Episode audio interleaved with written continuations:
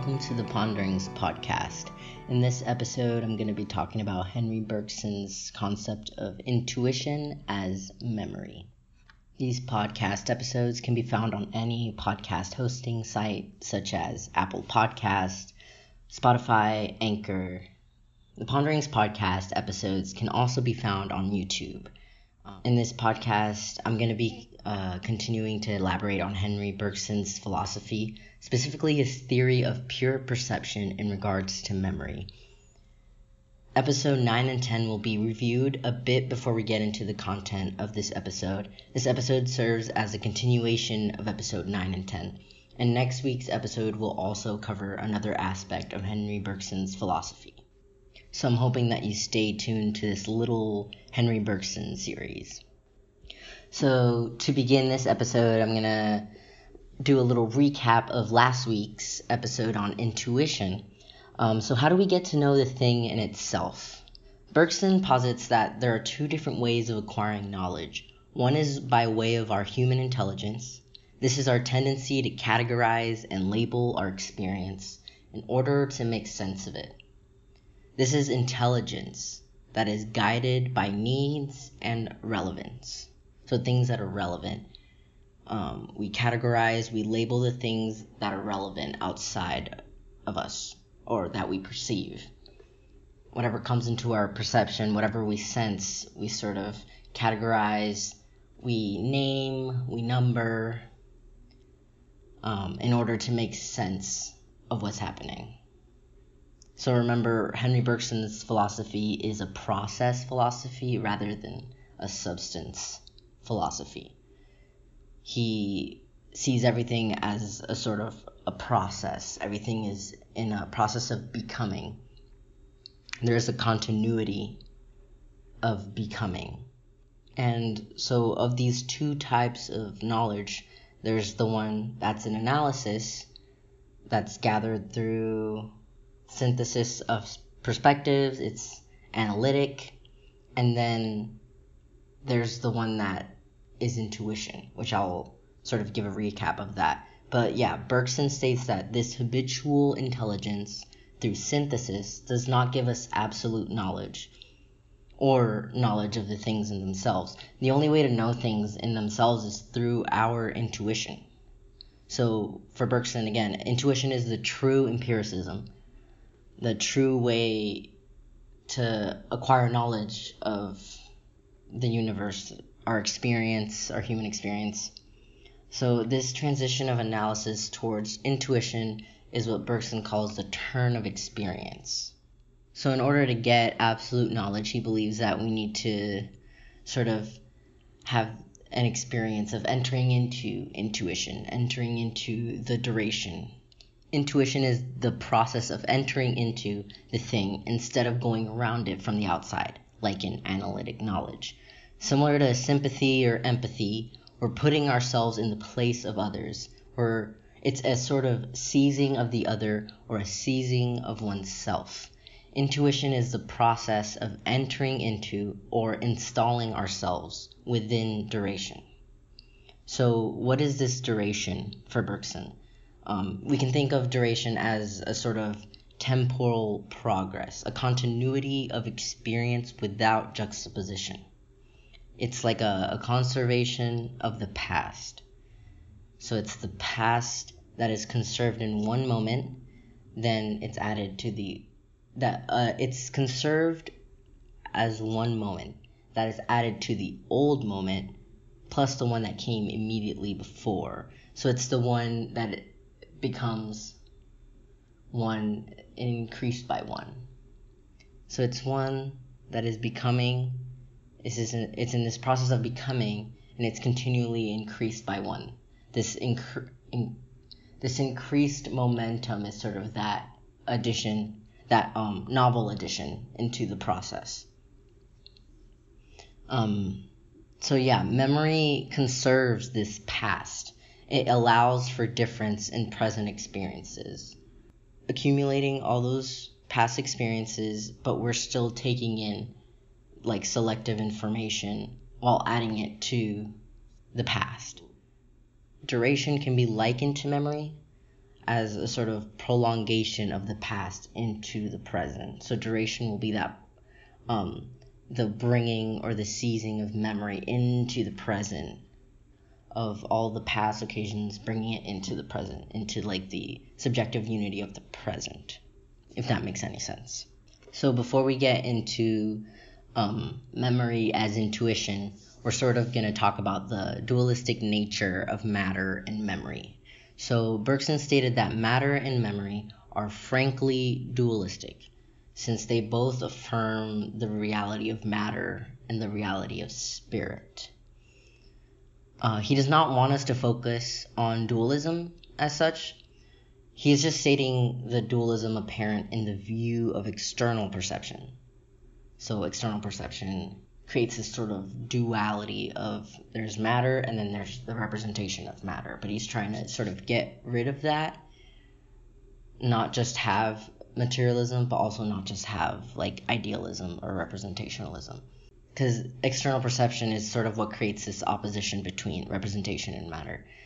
Um, Bergson's theory of pure perception attempts to go beyond both realism and idealism in regards to our knowledge of things to say that our knowledge of things in its pure state takes place within the thing that it represents. His first hypothesis is that all we sense are images. So, what does Bergson mean by images? He uses the term image as an intermediate position between realism and idealism. So, it's something that's in the middle of those extremes the one being matter and then the other one being just representation, memory, things like that. He's trying to put those two together. So the concept of image for Bergson, he uses this concept to refute the false belief of realism and materialism that matter is a thing with a hidden power to produce representations in us. So Bergson, he says that matter has no hidden power. It is only image. But he also criticizes idealism since idealism reduces matter to only the representations we have of it, right? So, image then is not just mere representation, but neither is it mere perception or sense received from matter.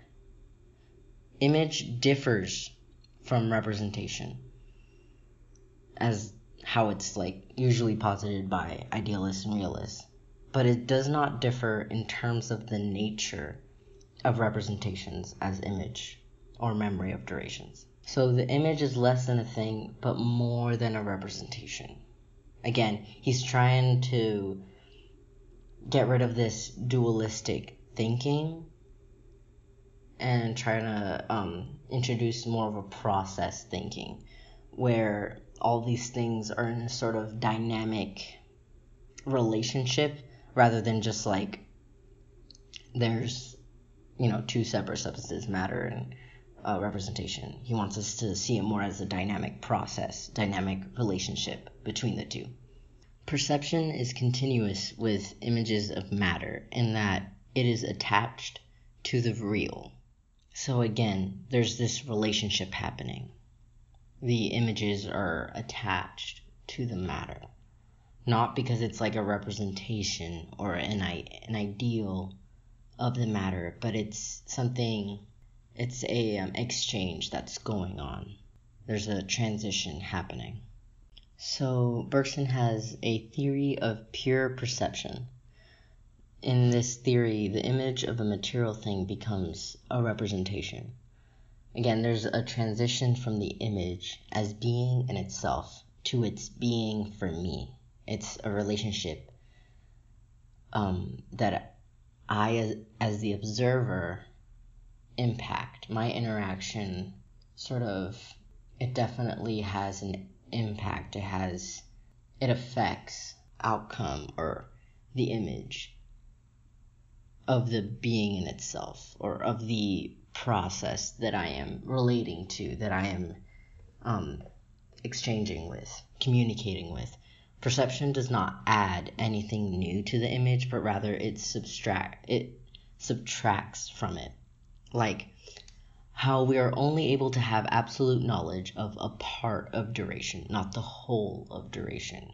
representation is only a part of the image, it is a selection of the image. This selection refers only to what our body deems as necessary information.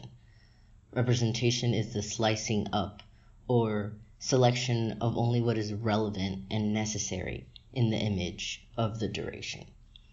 In order to conserve efficiency and function for the body, the organism, there's a transition from the image being just as it is for itself, and then it's how it transitions to it being for me because I am sort of seizing it. I am taking it into my myself. I am installing myself in that duration and that duration is becoming a part of me. We're only able to take parts of duration, not the whole of duration we're only able to take the parts that are relevant to us. Yeah, that are relevant to us, but also the ones that are necessary. We're always constantly being bombarded by all this information, but our conscious um, perception, our conscious um, observation, our participation is selective with the information that we take into ourselves. For Bergson, this pure perception is seen, is seen as necessary poverty, a selection amidst the infinite amounts of information in the duration. So we're looking at this as a sort of selective representation as habitual intelligence. The necessary poverty of perception is the opposite of intuition. It is a result of human intelligence that was explained earlier. So, this sort of necessary poverty or this necessary selection is a result of categorizing, labeling, synthesizing perspectives.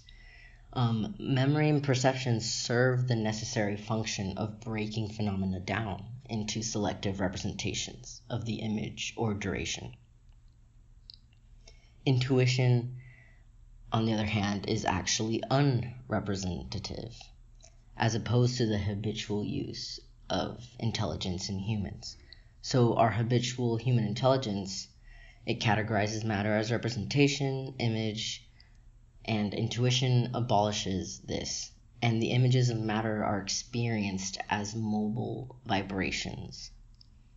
So, the way we would experience image not as a representation but as a part of duration we experience it as vibrations as feelings as things that we take into ourselves. But it's no it's not representative. It's more of a um, experience of that present duration we're entering into that duration without labeling it or categorizing it. This experience of intuition for Bergson is the image of duration as a memory of matter. So even this mobile vibration is a memory of matter because we're taking it into ourselves, but at each moment it's sort of duration is still going on, it's still happening, it's still moving. The image of duration is a memory of matter rather than a perception of matter. So for Bergson, the method of intuition would be the same as the method of memory. Intuition and memory are the same thing. Intuition as entering into duration. Memory would be entering into duration as well. But this time it's sort of with the concept of image of duration. So, like how Bergson differentiated space and time, he also differentiates memory into, do, into two different kinds of memory. The first kind of memory is the habit memory, which is formed by obtaining certain automatic repetitive behaviors. It is the acquisition of sensory motor mechanisms. So, habitual human intelligence would consist of this kind of habit memory. Um, the second kind of memory is what Bergson calls pure memory. This pure memory consists of the survival or continuity of personal memories that is unconscious. So, this sort of reservoir that we have of our personal um, relationships, interactions with the universe throughout our con- continuity of experience. This would be our pure, this would be pure memory. It's just memory as is. Habit memory is aligned with bodily perception, whereas pure memory is not specifically reduced to being aligned to bodily perception. So, habit memory, it would again have to do with things that are categorical, that are labeling, numbering, even our just our body um, habitually knowing how to perform a specific task that could be considered a habit memory. Anything that is synthesizing perspectives through representation but pure memory it this could include like maybe like trauma or something something that is just a p- part of the past that sort of constitutes our being as we move forward into the future. Everything, every past occasion, every past um, duration that is relevant and a, a part of us moves into the present and sort of keeps differentiating itself in the future as well as like unifying itself with all the things that it takes in if that makes any sense so bergson has um, an example to illustrate what he means by this differentiation between habit memory and pure memory. And this example is the image of the memory cone. So picture the image of the cone. So we have a cone. It's um, how a cone is constructed. You know, it's like has no sharp edges, only like the pointy tip, and then like it kind of goes out. Um, and then there's a flat surface. So the this flat surface we could call it a plane. Um, so the inverted cone, we'll picture it like sort of upside down, where the pointed end is inserted into the plane. So, and then this plane, we're going to see it as the plane of actual representation of the universe. So this, the plane is the universe. The cone is supposed to symbolize memory. So at the base of the cone is unconscious memories, the oldest surviving memories which come forward to our consciousness in the form of dreams. And as we descend down the cone, so as we descend from the base of the cone to its pointed end, there is an indefinite number of past occasions, past occasions that ordered that are that are ordered in reference to the distance or nearness it has to the pre- to the present moment. So my body would sort of be this pointed end of the cone, that would be the present perception. It's interacting like currently with the duration, with the universe. So this present perception is the image of my body that participates in the plane of my actual representation of the universe. So memory is sort of the way we contemplate, but at the same time, it's both contemplation and participation in this sort of in the duration. So with that, it's like the image of the cone is a dynamic process or mobility. Again, the image of the cone is supposed to symbolize memory, or it's like it's illustrating memory, and memory is the same as intuition for Bergson. So memories descend down the cone from the past to the present perception and action, the which is the participating image of my body with my representation of the universe. This descent of memory means that true memory is progressive for Bergson. This progression of memory takes place between pure memory, which is immobile and contemplative, and the plane, where actions take place, where duration happens. So, contemplation here is the integral movement of memory between thought and action. So, memories is that cone and the plane is it being integrated into the duration. So, thought for Bergson is pure memory as a singular image that's moving forward. And the forward movement is illustrated in the image of the cone. And the cone, it can be likened to a telescope, in that the lens of the telescope it rotates in order to retrieve an image of the night sky. This rotation of the cone allows us to bring singular images into view.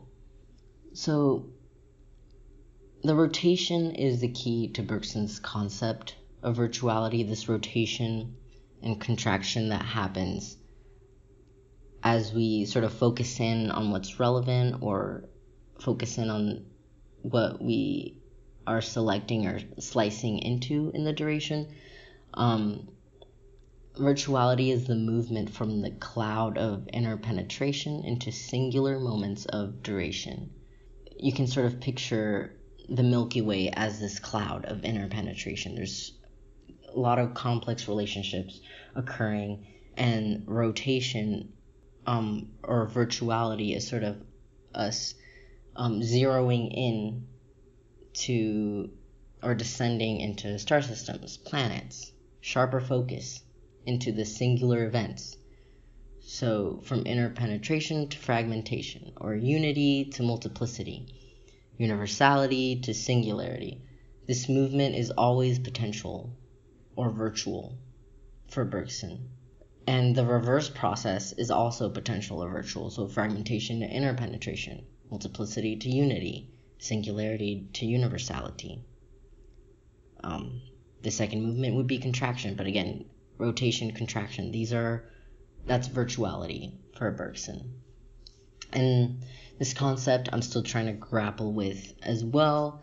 Um, so if I didn't really make myself clear, um, I'll probably try in the next episode once I read more on it. But again, we're seeing memory as sort of uh, likened to what Bergson uh, conceptualized to be intuition, this entering into duration. And duration is the temporal process. It's the it's the dynamic process, the um, the ground of being. Well, everything is duration for Bergson, and intuition is a way for us to gain absolute knowledge of this duration because we're not abstracting ourselves from it into a sort of analytic. Intuition is sort of a direct way of um, knowing or participating with the duration in which we're already participating in. So, in the next episode, I'm going to be talking about Henri Bergson's creative evolution as an emergence from these two movements of rotation and contraction, the potential or virtual. So, yeah, even though this the last concept, virtuality, was a little um, confusing. I'll definitely be going into it more in the next episode about creative evolution. But yeah, so we should keep in mind that the observer is a participant in the universe.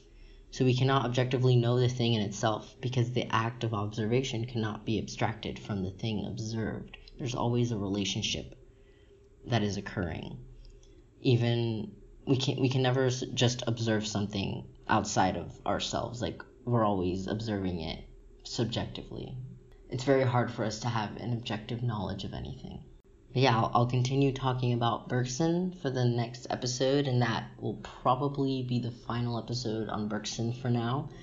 But hopefully you are enjoying this little series so far. Um, thank you for listening and stay tuned